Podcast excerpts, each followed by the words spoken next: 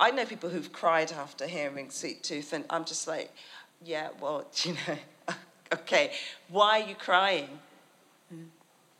Why? And it's fine, you don't have to tell me. Ask yourself mm. and answer for yourself.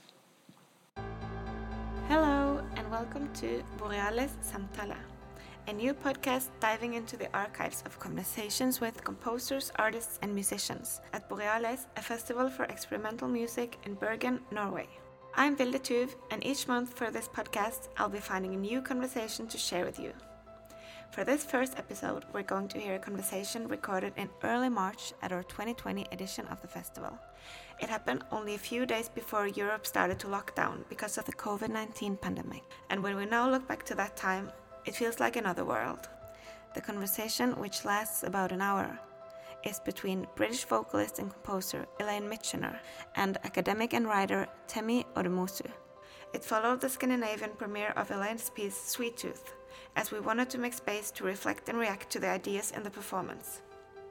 The conversation between Elaine and Temi started with a few words from festival artistic director Peter Meanwell. I hope many of you were able to join us uh, last night for the Scandinavian premiere of Sweet Tooth by Elaine Mitchener sat with me here. Um, it's a work that was as creative and brilliantly executed as it was powerful and disturbing. Um, it's a work I've been thinking about for a long time, and I've seen videos of and I've heard recordings of. But the impact of being physically present in that space last night with the musicians was uh, felt uh, immensely important and hugely overwhelming, actually. That's what I came up with. Um, so I'd like to extend my thanks to Elaine uh, again, as well as to Sylvia Hallett, Mark Sanders, and Jason Yard for their performance. Thank you very much. Just a show of hands, how many people here were at the performance last night? Just so I can get a sense of. Good. Okay. So for those of you who weren't, sorry, you, you missed something good. But um, just to recap what it was, uh, Sweet Tooth is a cross-disciplinary music theatre piece uh, that uses text, improvisation, and movement to stage a dramatic engagement with the brutal realities of slavery, as revealed by historical records of the British sugar industry, and uh, to eliminate its contemporary echoes. So it was commissioned in the UK, where Elaine uh, lives, um, and Elaine's joined on stage by a trio of acclaimed musicians from the improv and jazz worlds uh, to bring to life this text that draws on deep historical research. So that's from a traditional Jamaican plantation chant to a Kumina invocation song transcribed in, the, in Jamaica in the 1950s, uh, to a list of names forced upon enslaved Africans taken from the inventory of plantation owner Simon Taylor and his diaries in Jamaica in 1813. Um, so that's what you missed for those who, who didn't see it. Um, when Elaine and I first spoke about bringing this work to Norway, um, one of the questions that we had was, was, you know, what would the context change? This was made in the UK, specifically performed in places that had a relation to, say, the sugar trade, and coming from these kind of personal histories and national histories. Until recently, to be honest, I was aware of Norway's uh, colonial history in regard to the indigenous Sami people in the north of the land, but the idea that Norway had a colonial past in regards to West Africa and the Caribbean was, to be honest, honest, a surprise to me. It's not something I'd heard discussed, and perhaps the Nordic nations are not considered part of this history uh, more generally. So Elaine started by sharing some research she'd found uh, on, on, Norway, and we followed up with Per Hernæs, Professor Emeritus at the Department of Historical Studies at NTNU in Trondheim, um, and he pointed us in the direction of more research and more writing. Uh, so for over 100 years, Norwegians could be found staffing the forts that held enslaved people on the African coast, sailing the ships that transported enslaved people to the Caribbean, as well as transporting the products of the labor of enslaved people back to Europe. So this is not to kind of say bad Norway, but it is to say that our histories here in Norway are also entwined intimately with the histories of enslaved people. Professor Hernæs also gave us one more surprise, and I, I, I just quote from an email he sent me. In the mid 1670s, Bergen based merchant Jørgen Thormøhlen sent his ship Cornelia to West Africa on two occasions and had plans to send several further exhibitions to take part in the gold and slave trade. In fact, he was the first Danish Norwegian ship to, uh, to forcibly take enslaved people. So that's 103 people on that first voyage uh, to the Danish colony St. Thomas in the Caribbean. Um, in the 1690s, Tom leased trade and administration of the colony St. Thomas, which is part of the US Virgin Islands today, from the Danish West India and Guinea Company. He expected to be entitled to a monopoly over the import of enslaved Africans to the island's sugar plantations. However, the Copenhagen directors of the company gave these privileges to the so called Brandenburger Company, and Tom actually lost out and went bankrupt. So there we go. right. So, uh, so there we go. Um, but this was a really powerful revelation to me. I've lived in Bergen for five years now, almost six years, and Møhlenpris is a city district I know well. So I didn't realize that it was an area of the city founded by Jørgen Thormøhlen, uh, and he gave his name, Thormøhlen Møhlenpris. Uh, so he was one of Norway's first uh, people trading in enslaved peoples. And he also lived at Kronstad Hovedgård, which is a very popular wedding venue in the city as well um, now. So I, all of a sudden, for me, kind of finding out these facts, the brutal history of the transatlantic enslavement trade suddenly was not so far from home here in Bergen. And I think that's uh, our histories, again, are intimately entwined. The physical being of our city is intimately entwined with these histories whether we knew it or not. And I think that's something we can talk about. And uh, perhaps this is something that made the performance last night even more powerful to receive. Um, so, to think a bit more about what this work means, what Elaine's work means, and in general, I think how music can relate to the history of the transatlantic enslavement trade um, and the way that art can function to evoke and heal this trauma. I'm delighted to introduce Temi Odumosu to have this conversation with Elaine here. Temi is an art historian, a curator, and senior lecturer in cultural studies at Malmö University in Sweden, and author of the book Africans in English Caricature 1769 to 1819, Black Jokes, White Humour. Um, her research and curatorial practices are concerned with visual coding, colonial archives and archiving, post memorial art and performance, and ethics and care in visual representation. Uh, and you may have heard Temi speak last year when the writer Paul Gilroy was awarded the Holberg Prize in a, in a series of uh, speeches at the Universitetsaula. If you didn't, uh, go on YouTube and find it. It's very good. Um, and I think probably overall, Temi's work focuses on the ways that art can mediate social transformation and healing. So I'm going to just hand over to Temi and Elaine and let them have this conversation for the next 45 minutes ish. Let's see how it goes. And then we're going to open the floor to questions uh, for the rest of the time. So please do welcome Temi Odumosu and Elaine Mitchener. It's on. Is it on already? Yes. Yeah. Wow. Hello. uh, hello, everyone, and, and thank you for, for joining us.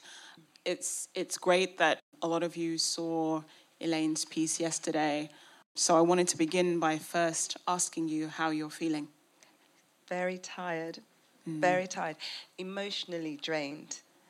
The physical aches and pains are parts and parcel of of working in that way. So I, I have a slight backache, but that's kind of it's not bad. It's just an ache. And then whenever I, I feel like moaning about feeling tired, I think about real tiredness mm. and real pain. What this piece is about those that endured it, have endured it, and people who continue to endure it. So then I stop moaning about it. Somehow yeah. the tiredness evaporates. But I feel energized as well. And last night was very moving for all of us uh, presenting the work. Many thanks to those of you who came on the journey last night because it is a journey and uh, you don't have to do it. It's more than just buying the ticket or be given the ticket and, okay, well, sounds interesting, coming on. Because you really don't know what you're letting yourselves in for. And I'm prepared for people to get up and leave. Mm. In fact, that has happened yeah. in performances. People just can't deal with it. It's either sonically uh, too unusual and too arresting and too strange, or physically too upsetting to behold. But those who steer the course and stick with it, I, I guess you guys feel as tired as I do. I hope you do. I don't know. It's just mm. there was this kind of release. We were talking about it this morning that yeah. I could feel. I, we are we're doing what we do, but we're also very aware of the energy that is coming from the audience. I'm very sensitive to that. And we need it, and we need your focus. and I demand it. I'm, I'm quite ruthless in that way. Um, so I won't let anyone get away with just kind of sitting back and just, okay, show me what you've got, because you will get that and much more, but I'm demanding your focus. And I really felt that. It was very powerful. Mm. So um, thank you for, for, for being there, really, and to the festival for bravely hosting this piece, because even in the space, it has its history as well, and it felt like the right place mm. to present it. Um, yeah. I'm t- yeah, I'm just thinking, I'm tired because I couldn't sleep because I was too high energy afterwards. So I was awake yeah. until about 2 a.m. Yeah. trying to sleep. And, um, but that's just, that's part of it. I'm very happy. Yeah. yeah. I wanted to begin with um, the effects mm-hmm. of doing this work, mm-hmm. in part because I kind of interpreted and engaged with your art as part of a black radical performance tradition. And maybe we'll talk a little bit later about how your work is bridging performance art, visual art, and experimental music, which is not my field at all. But I felt very at home in the space that you had created and with the language that you were using. So I know that endurance or long form practices that, in some respects, restage or reenact historical pain structures are part of this black radical performance tradition. And so I know that they must have some kind of effect, and I just wanted you to reflect on that also. Yes, well, the piece itself took about five years uh, to make in terms of research, the initial idea, um, which came out of uh, a traumatic experience of one of grief and loss, and then trying to find ways to deal with that. Mm. And it was losing um, my father and thinking about what connected us, which was our sweet tooth. And um, I was thinking about sugar and particular particular product from sugar, which is tablet. And for anyone who's Scottish, Scottish heritage, been to Scotland. I see Orwin nodding, so you know how addictive it is. Tablet is like fudge, but it's more crumbly. And it's a Scottish sweet, and everyone has it in Scotland. And a friend introduced it to me, and I became addicted to it and shared it with my dad, who said nothing sweeter than sugar cane. He's from Jamaica. Of course, he's going to say that. He said, But you haven't tasted tablet. And I gave it to him. He became addicted. I became a tablet dealer. okay, so it was uh, thinking about these things that kind of to cheer me up at a time when I was very, very distraught. But then I had to think more deeply about this substance, this thing, and Scotland's involvement. I mean, out of that research, thinking, okay, uh, the Scottish were the great administrators of the transatlantic sugar trade and the English took a lot of the rap for the wealth that was acquired, but Scotland became wealthy from it. And I thought this substance, which is actually so bad for you, sugar is really bad. We all know that now, and it's killing people. It is actually killing people. The people died in making it, and they had to make more of it because to feed an addiction in countries not connected to the place where these plantations were. And so it has a very dark history. And I thought, well, what can I do with this? Because also the history I was taught at school, it kind of glossed over a lot of things. There were lots of things that were left out. I knew much more about what happened in America in terms of slavery. I was very lucky that my parents took it upon themselves to educate myself and my siblings about the history of Jamaica and what happened there. But I, I wasn't taught any of that at school. And so as I delved deeper and tried to make sense of all this information, I think I needed to speak to a historian and check my facts. It was just overwhelming. But I realized there was a lot of things that I had been carrying because of that. Things that I hadn't even been able to verbalize or address or talk about. There was something that happened actually, I'm just thinking about the conversation this morning, but there's a thing that happens if where you, if you're in a group, in a group, it's a mixed group, ethnically mixed. If there are people of color, they are just use that term, and particularly black people. If something happens and they clock an incident, they don't necessarily say anything and they look. And they might look at it and you understand what's being said. But you don't have to say it. And this happens with strangers. It's happened to me with strangers like, yeah, I got that. I got that. You got that. Okay. Right? And then we move on and we never talk. And someone said to me years ago, that's because we had to learn to communicate without speech. Because if you spoke, something would happen, there would be retribution. And you don't, and I, thought, I was thinking, what do they mean? I thought, this is something that's innate. And that fascinates me. So that's why the piece of Sweet Tooth deals with sound. It deals with how sound can evoke fear or inspire resilience, it can give you confidence. You are lost for words, that's why there's, there aren't many words. And when words are in the piece, it's there for a particular reason. When we grieve, when we are angry, when we're happy, we don't need words to say, I'm happy, I'm upset, I'm sad. It's our body language, it's how we, it's the sounds of our voices that project these emotions. So I was able to mine all these ideas and carry it. And I'm thinking about, I'm, I'm also feeling that I'm carrying the sounds from the past and bringing them to the present. So that when, you know, growing up, we were talking about cooking earlier, and, you know, that's not just you said your grandmother, but it's your grandmother's mother and her mother's, and this is for everyone. And these things are really important because it's heritage, it's culture, it's heritage, it's what makes us who we are. Mm.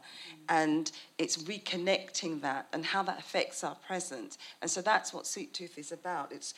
it's not a historical piece, it's a, very, it's, it's a piece for now. Mm-hmm. And it's for us to think about how we are now because of how we were then and what has happened in the past. I don't know if Yeah. that answered the question. It does in a very beautiful way that it then provides lots of legs to go in so many different. It's a networked answer.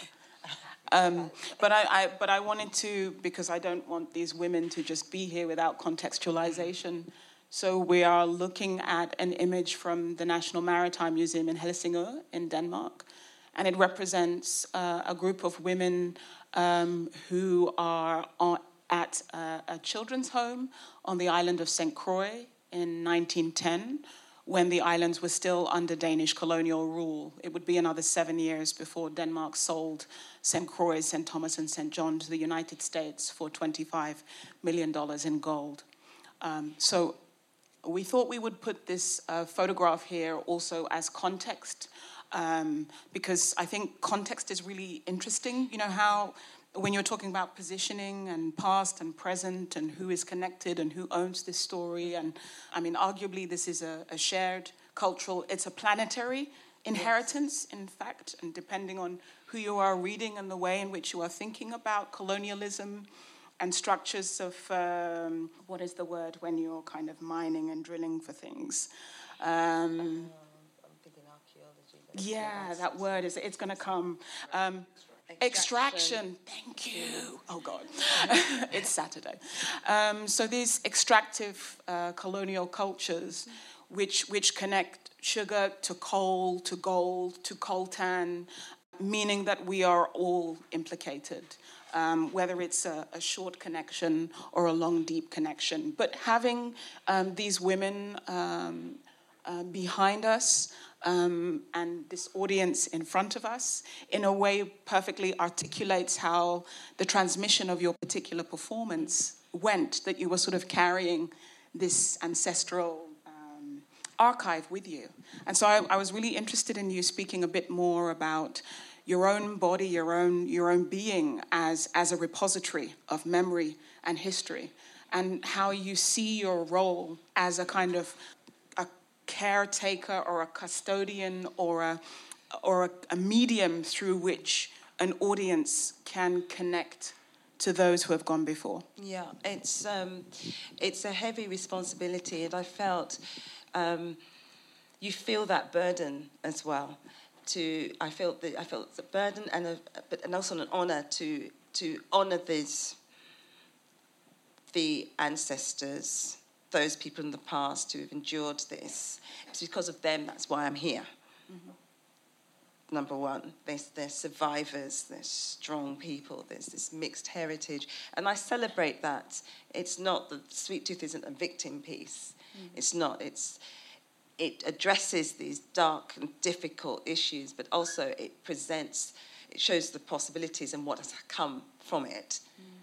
And what we all can enjoy and have celebrated as well, this heritage, this very rich heritage. And but in terms of embodiment, um, there's a lot of processing that needs to go on. And in interpreting the information and finding ways to interpret it and to present it. I mean, there were so many difficulties because I didn't want things to be gratuitous at all. Um, I didn't want it to be kind of porn, mm-hmm. you know. And the the section that was a challenge, which is scramble, which is where there's four of us standing together, and you see me examining my body, but I'm not examining my body, I am being examined and I am being abused. And seeing those pho- this photo actually, and um, it's just reminded me of something because there's what was really interesting in all the books that I read, many of the books I read were written by men, histor- mm-hmm. yeah. and the female narrative isn't as strong, but that is changing because we have more female uh, historians who are focusing on that aspect of world history. And Bell Hooks was really important in my research because she very directly just spells it out yeah. about the experience of enslaved African women on plantations and what they went through and what they had to endure, not just from the slaveholders, but also from their own enslaved African men. And what that does, psychologically, the psychological trauma from that, and how that instability of status, how that affects the present, and relationships between men and women, black men and women, or if you are a black man with a non black partner or vice versa. All those things are played out. But we don't realize with the tensions that we might feel or what communities might feel. Sometimes, you know, now we're not thinking, why, why do I feel that way? Why am I, why am I looking at that couple? Why, why, why, why won't this person talk to me? Or why my family disowned me or whatever? It's going back. It's just to do with what's happened in the past because it's, it's, it's there. It's affected us at such a deep level. We don't even realize it. Mm.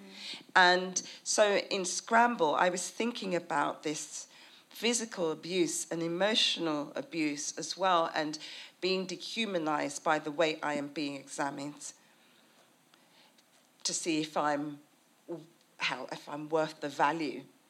Because the scramble was you paid your price, you took a rope, the door was opened, it was filled with with those who survived the middle passage.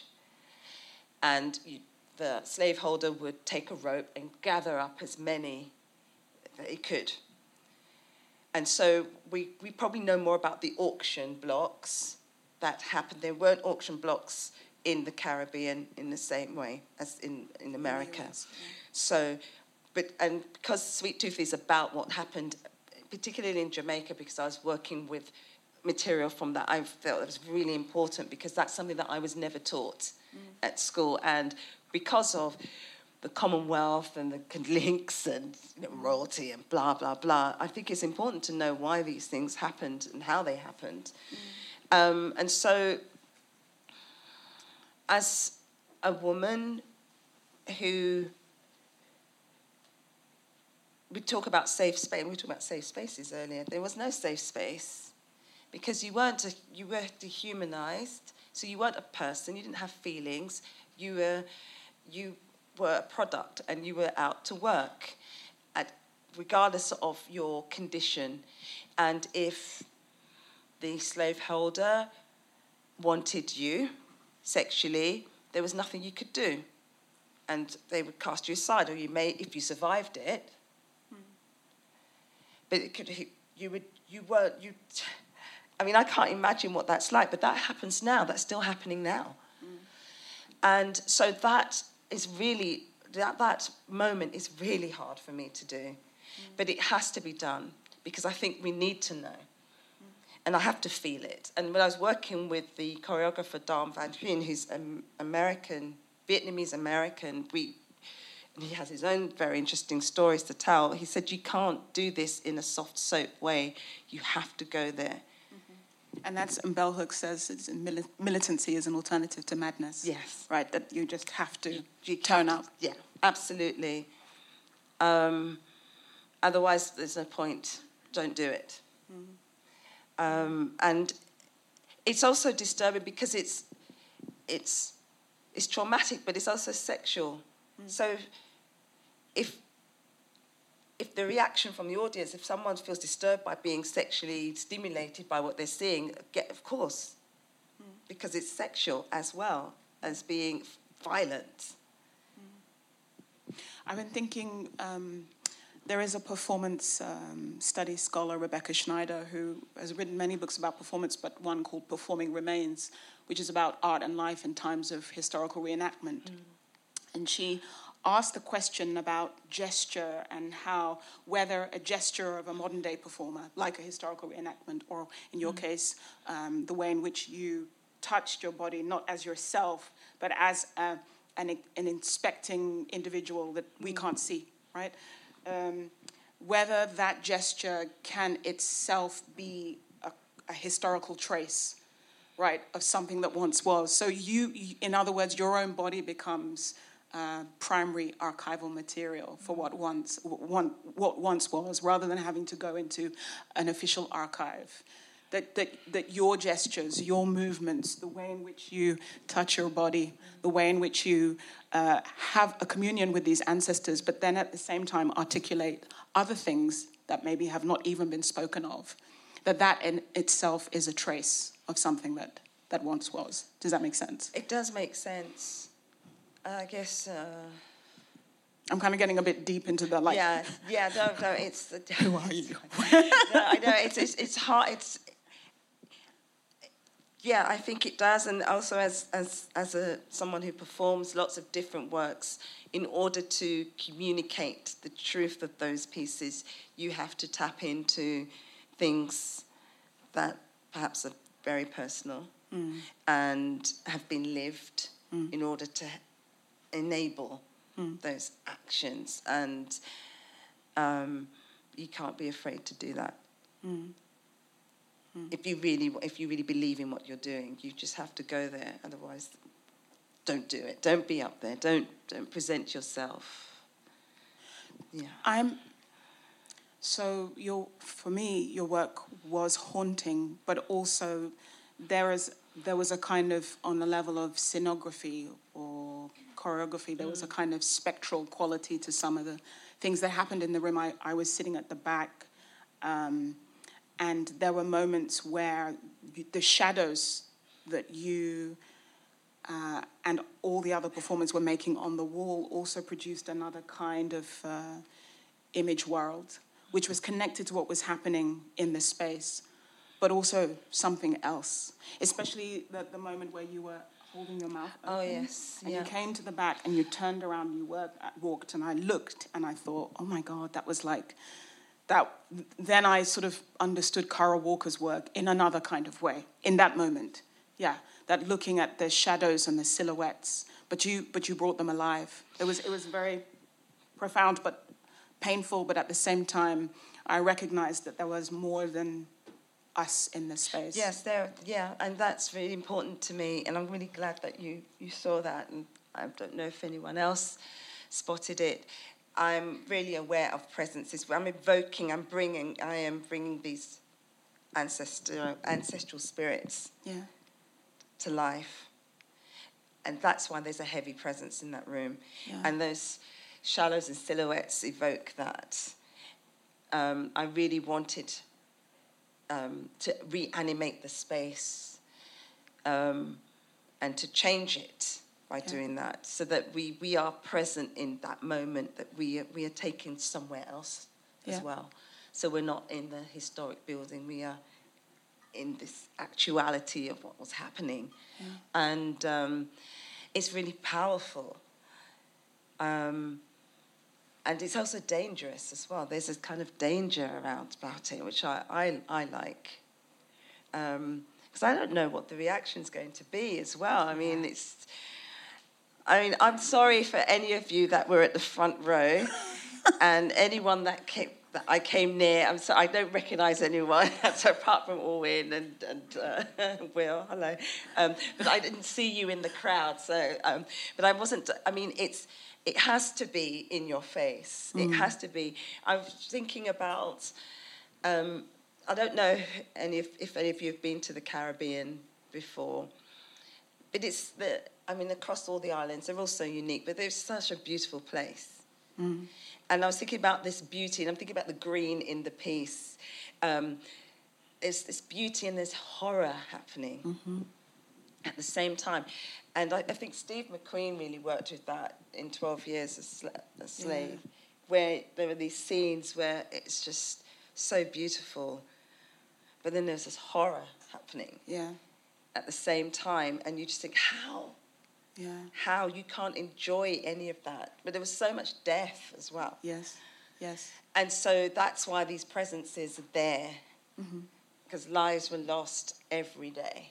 Yeah and they weren't considered people, so they just restocked. That's why they kept crossing the waters and bringing them mm. back.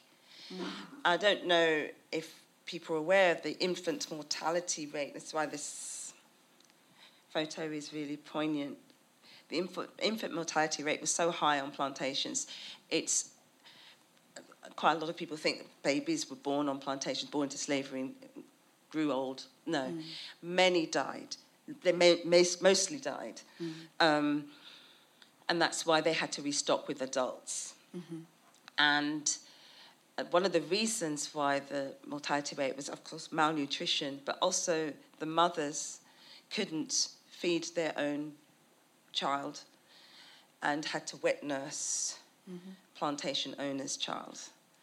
So if you can imagine, this is like a triple trauma, mm-hmm. you know, being sexually violated, and then you can't keep your own child alive, mm. and you have to keep someone else's child alive. And those things, you know, I hadn't thought, I wasn't expecting to come across that information. Mm. But when I did, I thought, I have to use this, is so important.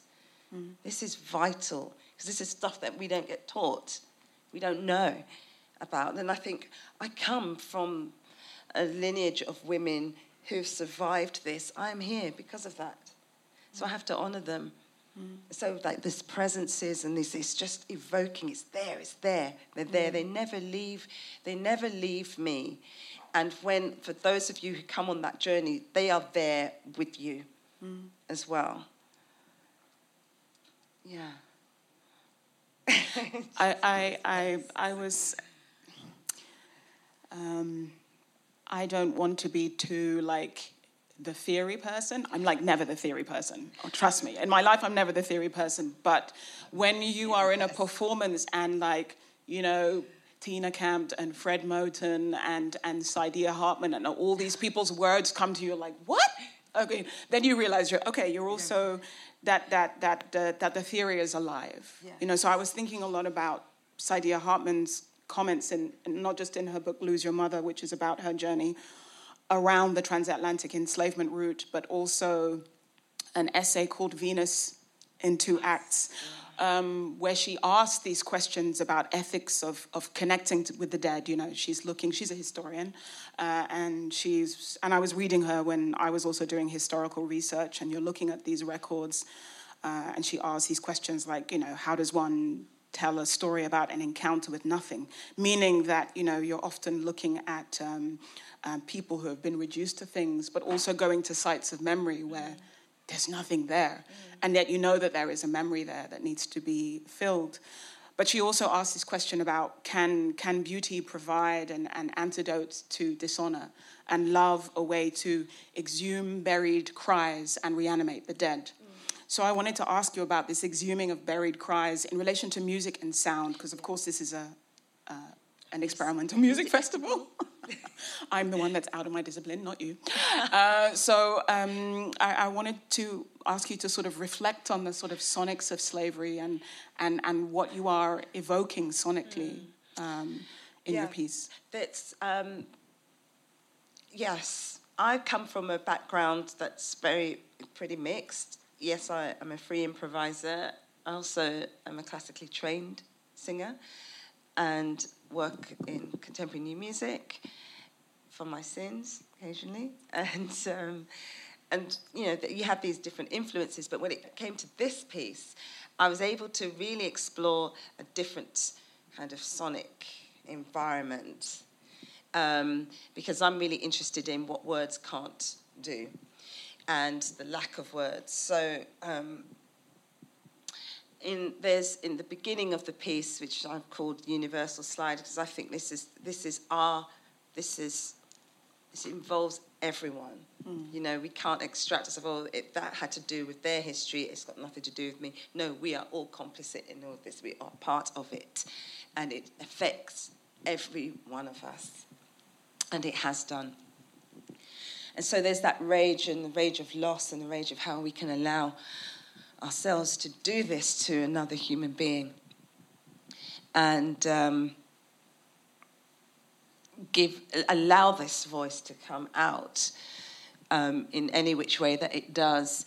And I asked the instrumentalists to be vocal with their instruments because I believe uh, an instrument is a voice as well. And for those who play instruments, there's that whole thing of yeah, the, the voice is the ultimate instrument. Uh, well, perhaps. but well, yes, it is. No, but that's another conversation. But I wanted them to think to apply this approach of their voices because they I'm not asking apart from actually Sylvia who does work with has always worked with her voice and did remarkable things does does remarkable things with her voice as well and Jason who isn't a singer um, he does use his voice at some in some aspects yeah. of it but I said think your words need to be expressed through the instruments so it becomes vocal. So any sound that we make in the space when we're taking the bambas, this is we are speaking, we are being vocal. So and the and so it's it's those voices we are speaking the we're telling the story. We are we are the conduits of our ancestors. We are speaking our rage. We are speaking our horror. We are shouting resilience conspiring, being conspiratorial. We are talking about revolt. We are going to effect change, and it's all done through the instruments. And it's we talked a lot about how to to manage the sounds because also I'm asking them to improvise. I have very I had very clear idea of the sound worlds that I wanted for each section and what we needed to explore. So I knew what was right and what was wrong, but I'm I'm not kind of draconian, no, no, no, just this way only. Um, I'm really open to to their suggestions, and we worked and devised different mechanisms to to find the correct sound worlds as a as a starting point to further sonic exploration. Mm. And things, I mean, things changed. For example, we had, thank you for providing the, the bamboo sticks, Borealis Festival, they were perfect. But Mark needed to cut his down because he uses them on his kit. So he asked for a saw. So the venue provided a saw. He gave it to Sylvia, who just took it and started playing the saw. Because she plays the saw. And I said, Yes, yes, please. Yeah, in the invocation. And we'd never done it before. Mm. It had never been, it, the saw was not used in previous performances. So it's about being open to that. You know, so it was that happy kind of coincidence that the saw was produced. It was the right saw. I now know that the you need a cheap saw to make a good sound. Okay, that's uh, uh, that was a real lesson learned in the stress of everything. And I said that would be great because the invocation comes back again, and there's a reason why I'm mentioning invocation because it's about ancestral spirits yeah. and it's a song. Um, and I thought, this is perfect. This is what we need. This is what we needed. We needed that voice, without it sounding kind of space-like. But actually, I didn't mind the kind of futuristic sound of it as well, because it it transported us to the future whilst being in the past. So there was all these, and so we could work with that, and there wasn't. A, it's not a settled tonality, and so it. This instability, because I wanted this watery sound, because I'm singing the text from a Kumina. Kumina is a, was, um, a language um, that was spoken in the parish of St Thomas and uh, in Jamaica, and those people um, were, well, the, mainly Maroons who were seen as runaway enslaved Africans, and they had their own very strong community, and they had a very a communa it was also a religion, and it has very strong roots in West Africa. So there's a mix of West African text and um, English as spoken by uh, Jamaicans of that time. And I took, got that text from Kamau Brathwaite. Mm. And his fantastic, passed. who recently passed away, yeah. which is like, oh no. And his fantastic book, History of the Voice. And he talks about the language across the Caribbean as nation language. It's not broken English, it's its own language. And he's absolutely right. But what fascinated me about this particular song is it's talking about woman, Jenny, a character, and the ancestral water spirits calling her. Mm-hmm. And she's happy to be called by them and she greets them. Mm-hmm. And it's this kind of love. It's almost like a lullaby. Mm-hmm.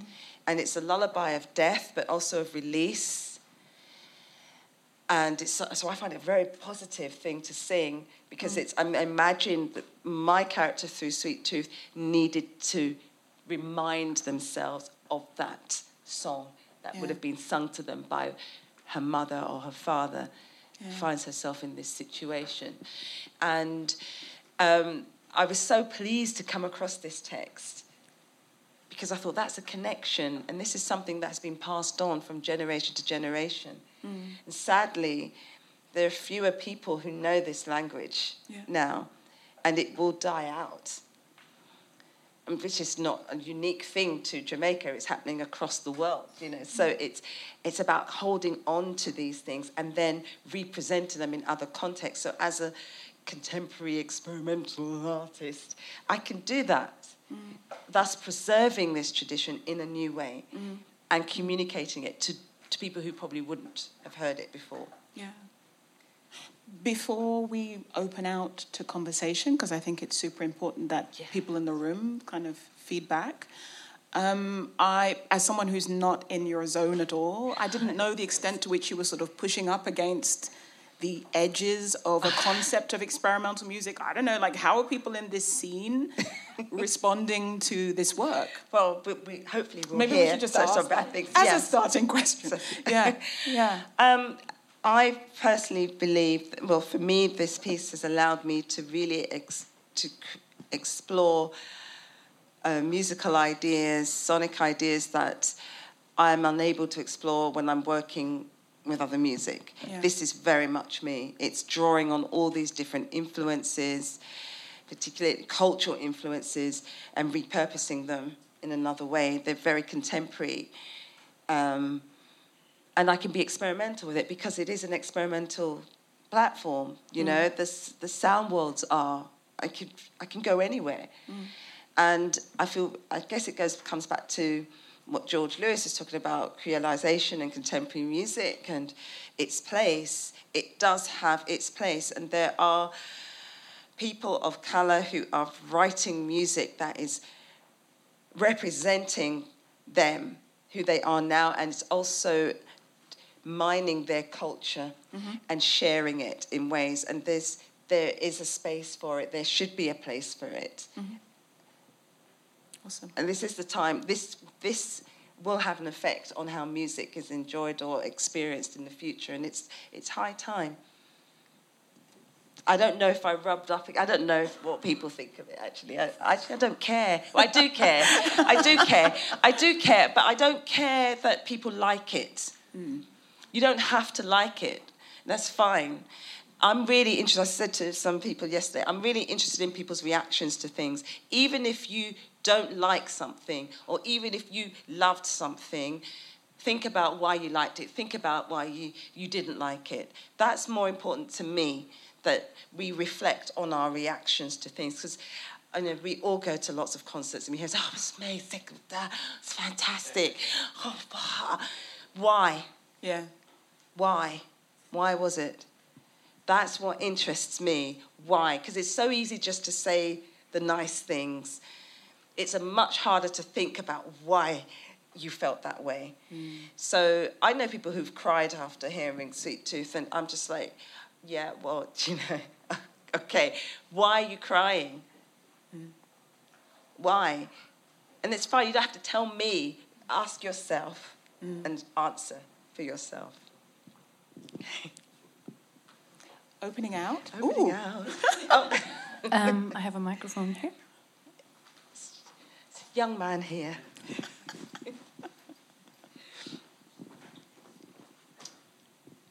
Thank you. Um, so you're obviously a free improviser, and all of your fellow artists are improvisers as well. Um, but to what extent is the act of improvisation also a layer in this piece, a, a, a metaphor for being able to express yourself or express these ideas in a certain way?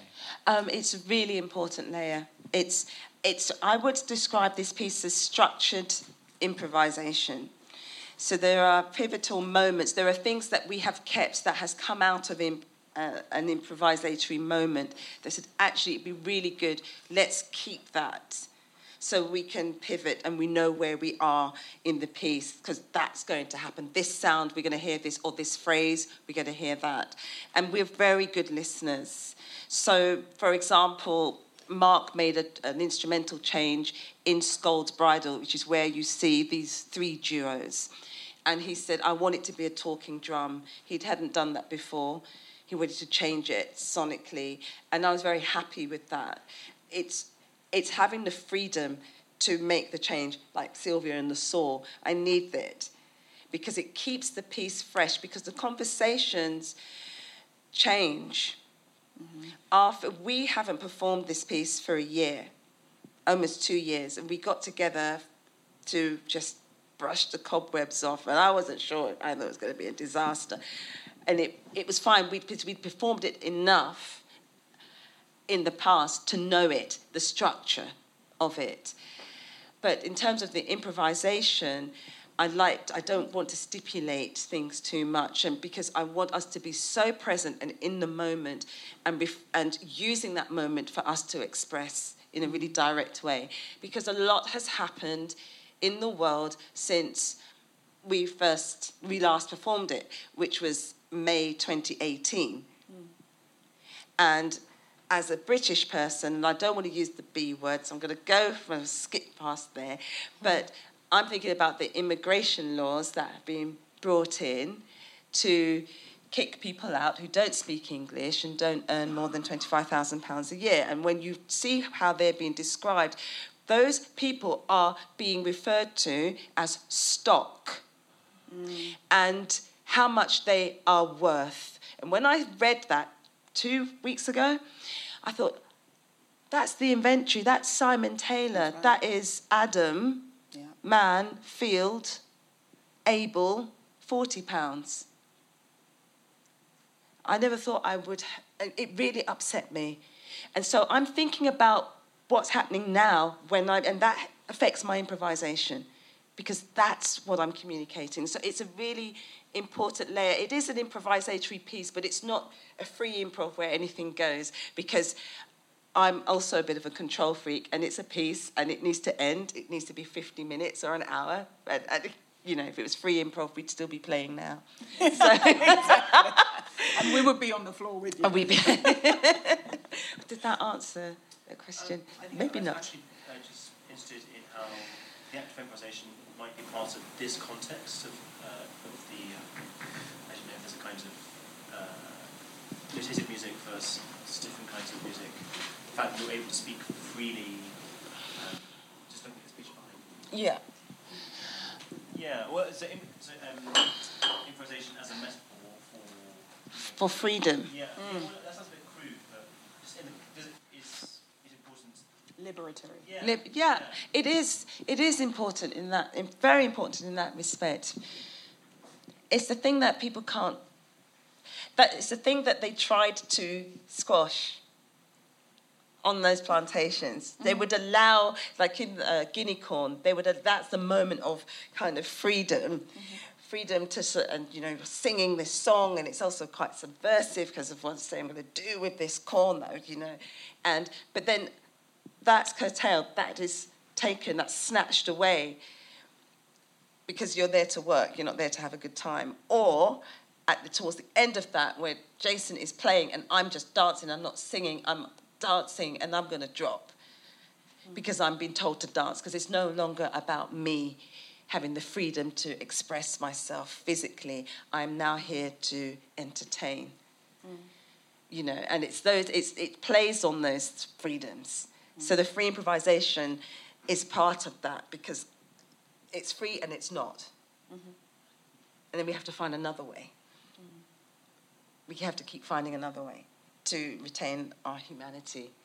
Because that's what this piece is about as well. Those quiet revolutionary acts. Yeah.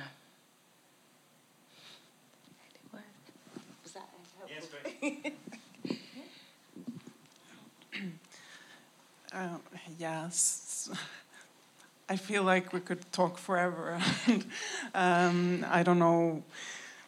There's so much to say, but um, I just wanted to um, point on one thing that I uh, thought of afterwards. Uh, that uh, myself, I'm um, a big lover of um, crazy experimental music, and for me, this was an yeah amazing, or I don't know what word to use for it, um, way of um, illustrating. with illustrating is also a wrong word. Um, um, the connection with um, uh, um, suppression and slavery that where it comes from. Uh, that was like, yeah, wow, great to me. Um, and yeah, so I, I, I want to say thank you so Oh, thank much, you. so much for yeah. In uh, um, one small question that is maybe not the most important, but uh, um, why did you choose to to finish it the way you did with a like soft singing, or you know, That's a good it question. sounded a bit more like the classical, or you know, Yeah, uh, Tha- that's a good question because it originally it did it, it ended um, it ended after um, the anarchy and confusion and and I didn't want to end it with the words of a slaveholder. It's as simple as that. And I wanted to remind myself of my ancestors and their strength because this that song is it's the way I sang it might have sounded classical, but that was just the choice of that moment. Um, but it's to if to to bring the piece to a more positive, more hopeful end as well. That's that I made that choice. Um, I mean, I, I like it, and it may change again. I might try a different approach, but at the moment, I'm, I'm, I'm pretty happy with it because it's not exactly the same. It's not the same tune. It's when we, the instrumentation has changed slightly, and I'm just thinking about Will, what you were saying about this freedom as well as that the improvisation provides. It means we can explore it in different ways, the same song, mm. the same words. Because we now have done the journey. And so it feels different. It's not the same. Because I'm not the same from when I started to where I am. Yeah. But thank you for coming. And it was an important question.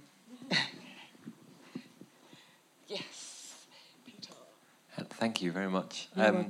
I, I was wondering, you, bo- you mentioned Bella Hooks, both of you, um, and, and this idea, Elaine, that you weren't taught this history in school, and I think we've considered that we might not be taught this history here in, in the Nordic nations as well. And I wondered what, if you could reflect, but both of you, on what kind of, whether art is filling a gap here where education really should be doing a job, or, and if it is, what would what would you want to change? What would that radical education model look like?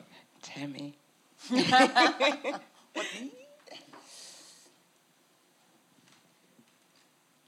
It's difficult to know where begin, where to begin with that um, answer because your your piece began with a, a dissonance, sonically, and I kind of feel that that is what is required um, in an educational context, a kind of dissonance, a disconnection from what we think we know, how we think we should learn.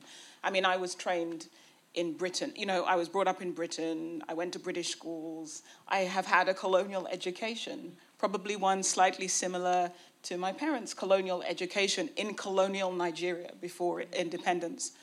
Um, so the way in which even even this modality of us being on a st- elevated stage and speaking to an audience out there, and you listen and you nod and you reflect, but you we have to figure out how to relate to one another on the level of energy as well as uh, linguistically uh, or intellectually.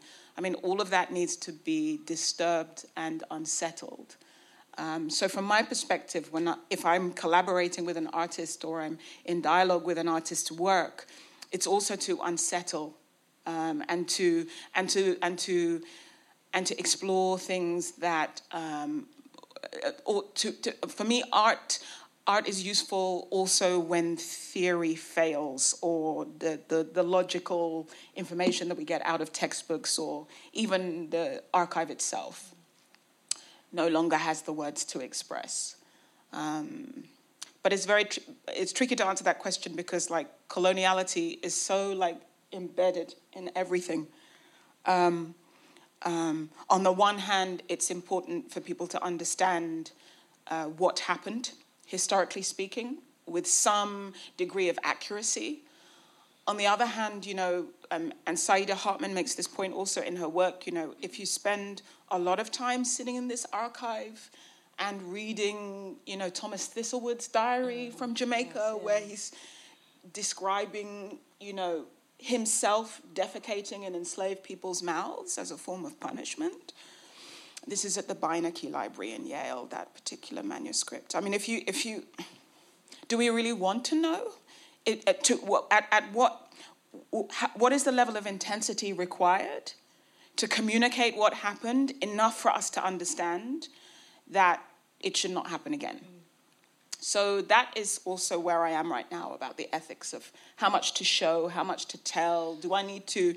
And I'm using the work of um, people who work on Holocaust atrocity, also um, scholars of this kind, Mary, um, Marianne Hirsch and, and Susan Crane and other people uh, who are thinking about the extent to which we stand in the perpetrator's gaze by way of our encounter with uh, troubling and traumatic material. So I'm kind of in different spaces in terms of answering your question. I think it's important that people know and know in a good way. Um, but what we do with that knowledge is the next step. This isn't about, you know, pornography, like you said, Tra- or trauma, trauma or pain pornography. Yeah, I agree. Actually, I agree because there was, I had to make really str- careful decisions about what material I was going to draw on, how I was going to use that material, because I didn't want to lift, for example, Simon Taylor. You know, just didn't want him to be on a pedestal. So it's not about him. This piece is not about him. In fact, the historian that I worked with, Christer Petley, he was really, he said, look, you know, just, he was an awful man. He was an awful man and he did awful things. You know, I don't want to raise him. I said, no, don't worry, he's not going to be lifted on a pedestal. So what I wanted to convey was his paranoia for losing as he knew that he would lose his wealth, he would lose control. Mm. And things were going to change. There was nothing he was going to do about it, which is why I've left, left him mm. to the end. But it's that inf- you're right. We have to be so careful how much of that information we want to share and how we want to convey it, and if it's necessary to convey everything and how it's done and carefully handled, because not everyone's ready to receive it as well. And um, And also also- because, you know, and I, I, I've spent almost nine years living in Scandinavia now, between Denmark and Sweden, and doing a lot of talking and telling about colonialism and showing of the archives. So it's not as if like I'm making this stuff up, No. right? But still receiving this kind of energy like, ah, but that is the past. But you're being too sensitive. You know, like these these but buts yeah, as if somehow this knowledge is going to change the way I think about you as a human being in the now. So I'm not making a value judgment. I'm not saying you're a bad person in the now just because your ancestors did some really crazy things. However, we do have to take collective accountability because those structures and ways of knowing, but more importantly, those ways of feeling, connecting, relating, um, they map on to our contemporary experience. So we're carrying them into the future. So this is actually a futurist project. I understand what you're doing as a futurist project, not as a histo- you know, like, and, and, and, and so it's there that I'm like, okay, yeah. what do we do?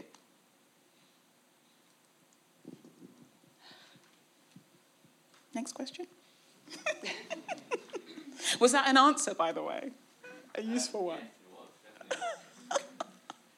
We didn't say anything about art we and how say amazing about it art, is. but That's- also I was gonna say- standard. Yes, there's a question. I think this is about, well, it's not about sound art, well, it's about the piece. Um, and it relates uh, really, you were kind of starting to cover a, a question, maybe a bit that I wanted to put in answering Peter's question.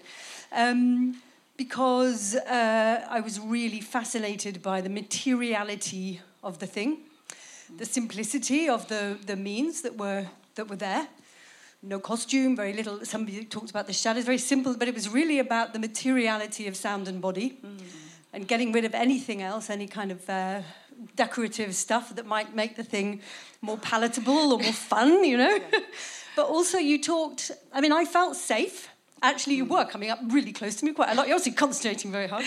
Um, but I felt, I felt on the one hand safe and in the audience, and on the other hand, deeply right in there that seems to me like a super difficult um, uh, kind of tightrope to walk. And right at the beginning, you know, I have a violin and a voice right in my, you know, so there's a lot of that go, straight in, and it was really like that all the way through. But I felt that the the balance between this that also you were describing something that was deeply traumatic, but it was also about strength. You know, it was, and it wasn't about victimhood. It was about the strength. You're talking about this, you know, from survivors. You know, um, and I'm just wondering. You say it took you five years to make the piece, or it started to the inception was uh, began five years ago. I would be really interested to know if there were things that happened along the way in the process that you got rid of because or how did you get to that point where you managed to walk such an incredibly fine tightrope with the means is there like a one example you could give me of something that didn't work let's say or something that you realized was too one way or the other you know Yeah, I can because in, um, we had a workshop with the historian who, to his horror, ended up performing with us. um, which was hilarious. It was, it was. I mean, he's like, "Oh yeah," I said, "Yeah, but you know you're you're going to be on stage with us," and he's like, know, "It's like, yeah, don't worry, we'll look after you." And so, you know, kind of musicians, we do we kind of save a, thing, a few things back until. Okay, well, I, you know, I'm a bit of a show pony, right? And I'm, say, I'm saying it to you, Olwen, because I know you are as well, right? So you won't take, you take that in the spirit of love, right? Okay, because when the lights, when when there's something about the space, and it's just it's very sacred to me, a performance space, and I've become very serious at it. And this, it's just, it's not about me, it's about delivering the message. And for Christer, he was he was in complete shock um, when we actually presented it because we were very relaxed. Oh yeah, we'll do a bit of this, we'll do a bit of that, and because ah. and then when the it happened, everybody was just like completely engaged. And I'm mentioning it because there was something to do with sugar. We actually had these bags of sugar, and originally I wanted to do this action where we were just pouring these sugar glasses of sugar just pour it from one glass to the next, and it was it looked it looked pretty. It sounded kind of interesting, you know. And I was like, oh, yeah, yeah, yeah. And I realised actually no, that's a bit pants. It's too yeah. easy. It's too easy. Do you know? I mean, that that's was a really one, nice example. But do you yeah, know what I mean? It's like something.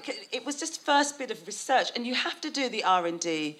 You have to. You have to do the R and D. You've got to research. You've got to develop the ideas. You've got to try it out before you can really present it publicly. But then you also have to be really critical and have good critical friends who say, you know, that was just a bit shit. Mm-hmm. That's not going to work. What is this piece about? You're just pouring bits of sugar from one glass to the next. What the hell? You know? Yeah, because it definitely felt like a piece of everything had been taken away and just left the. Yeah, I knew I I knew that I had to throw everything in. It's like you've got your whole bag of detritus right? You got any, ah, I got this, and I want, oh, this lighting, and, ah, and costume, and ah. Then also budget plays a massive part. and then you oh, I can't afford this, so that's going to go. But also I thought, what, it's a really serious piece. It doesn't need trappings. It needs truth. It needs simplicity. So it's so direct and then it's raw and it's and we're vulnerable and we're dealing with the bodies we're dealing with the space. It's site specific because we're going to these different places.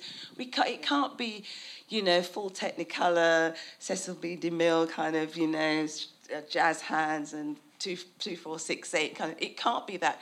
It has to be stripped back raw bare so that those experiencing it and coming on the journey can really be in it immediately and so that's what, you know, it needed sifting and cutting away.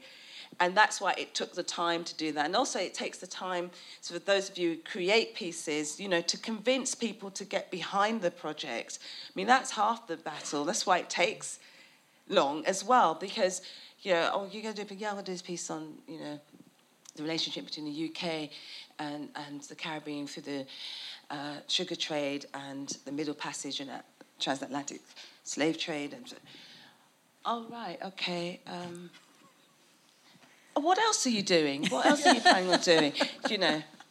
I saw the people I, who would do that as well. I yeah, just visualize. Yeah, just shutters, bolt, bolt, bolt, bolt. That's it. It's like, oh, oh, okay, right.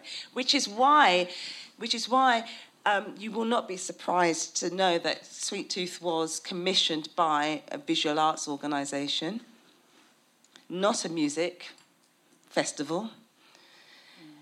And I say, I mean, I say, I'm not even going to count Borealis in this because Borealis is kind of this strange thing that happens, right? and it's experimental, so you know, it's it is Borealis, yeah, yeah, right. And but there are some, there are those of you in this audience who will know what I'm talking about in terms of music festivals or a particular type of music insti- musical institution who are terrified they want a level of engagement, but it needs to have icing, icing on the cake and sprinklers and some nice um, light, the candles, you know, and they want it all to be neat because they don't want to scare anyone. If it's not presented in a particular way, they will not go near it because they're terrified of how their audiences will react. And you know what? I want to see the terror. You know, and I don't want to underestimate the reaction of an audience. Mm. You know, and it's just, I think if, particularly publicly funded institutions, they need to get, get some, you know, I was going to get some balls. but, but you know what I mean? Just our public money's going into it. Mm. And the public, I don't want to underestimate them. They see worse things out in the street than what I'm presenting and we need to show the truth. We need to present truth, talk about, use, use this platform to talk about issues mm. and to not soft soap them. Really, just don't be afraid of it. So, but I found that openness in visual arts, and I was grateful to Bluecoat, Stuart Hall Foundation, which doesn't provide funding, but they supported the project. It was a museum, International Slavery Museum, John Hansard Gallery. You know, I don't have relationships with these, but they didn't know me you know but they came along they really supported it and they didn't get in the way of it. They didn't come to an r&d sharing saying oh mm, do you think that's oh, maybe think oh, i don't know. I mean i've heard some horror stories of composers and i know what it's like to be on the other side of the desk because i used to promote composers contemporary new music composers okay um, don't judge me for that. okay. So, but I do know what it's like to be on the other side when someone comes to you with an idea. And you're like, ah, oh, but the, really, it's like, oh, who's gonna, who's gonna commission this? Oh, it's only gonna get one performance. Ah, you know, I, I understand that. But I got really tired of feeling that way because if someone's really passionate about something, they've got an amazing idea, we should really support this, this work and get behind it and enable enable artists to make daring work. Mm. You know, there is a platform for entertainment and it's done brilliantly. Mm. And you know, I love a musical now and again, you know. But it's just those people do it brilliantly. But we're talking about serious things and it can be it it doesn't always have to be heavy handed. Mm. There can be a lightness of it, so it can still be serious. So I don't think I uh, answered your question, but it was the no, part that was sugar. stripping away.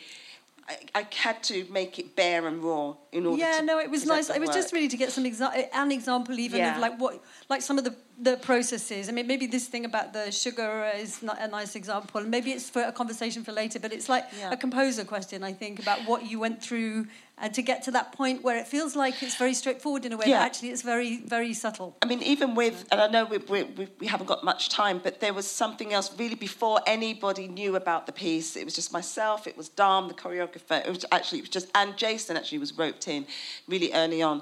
And a friend gave us a space for free.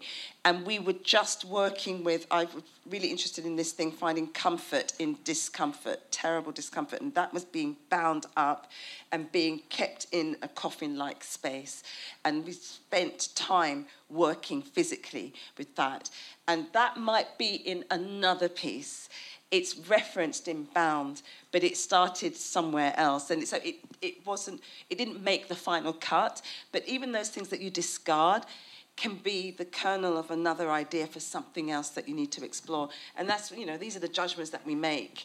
Um, so I don't feel that it's a lost you know, I've wasted any time. I, have learned so much from it. Yeah. Can, I hope that was. Can I ask you a final question yes. before we wrap up?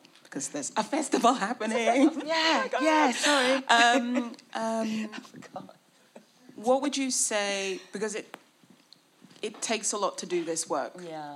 Uh, as any kind of artist, mm-hmm. not just as a uh, a vocal artist or a musician. Yeah.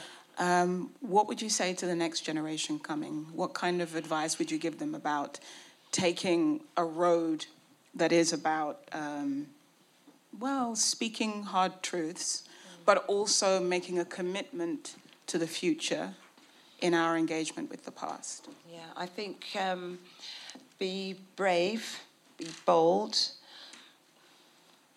do it from a, a place of, of compassion and love as well.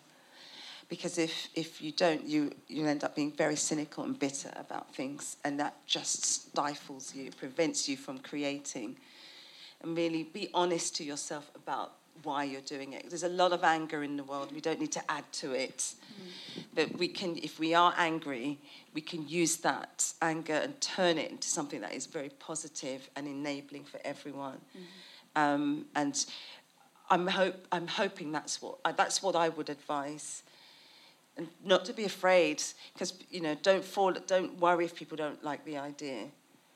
You know, and don't worry if you don't like the idea. You know, some things do need to be abandoned because you think, actually, no, that's not the right direction, but actually, yeah. it's opened up a possibility elsewhere. So just be open to those possibilities. Yeah. Thank you. Thank, you very much. Thank you.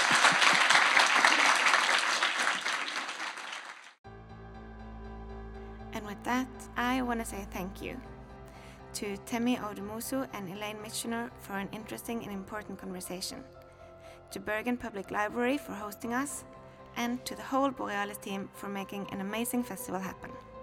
See you next month for another conversation from the archive. If you enjoyed listening to the podcast, please go to iTunes or wherever you get your podcasts and leave a review. That'll help us get the word out to more people about Borealis Samtala.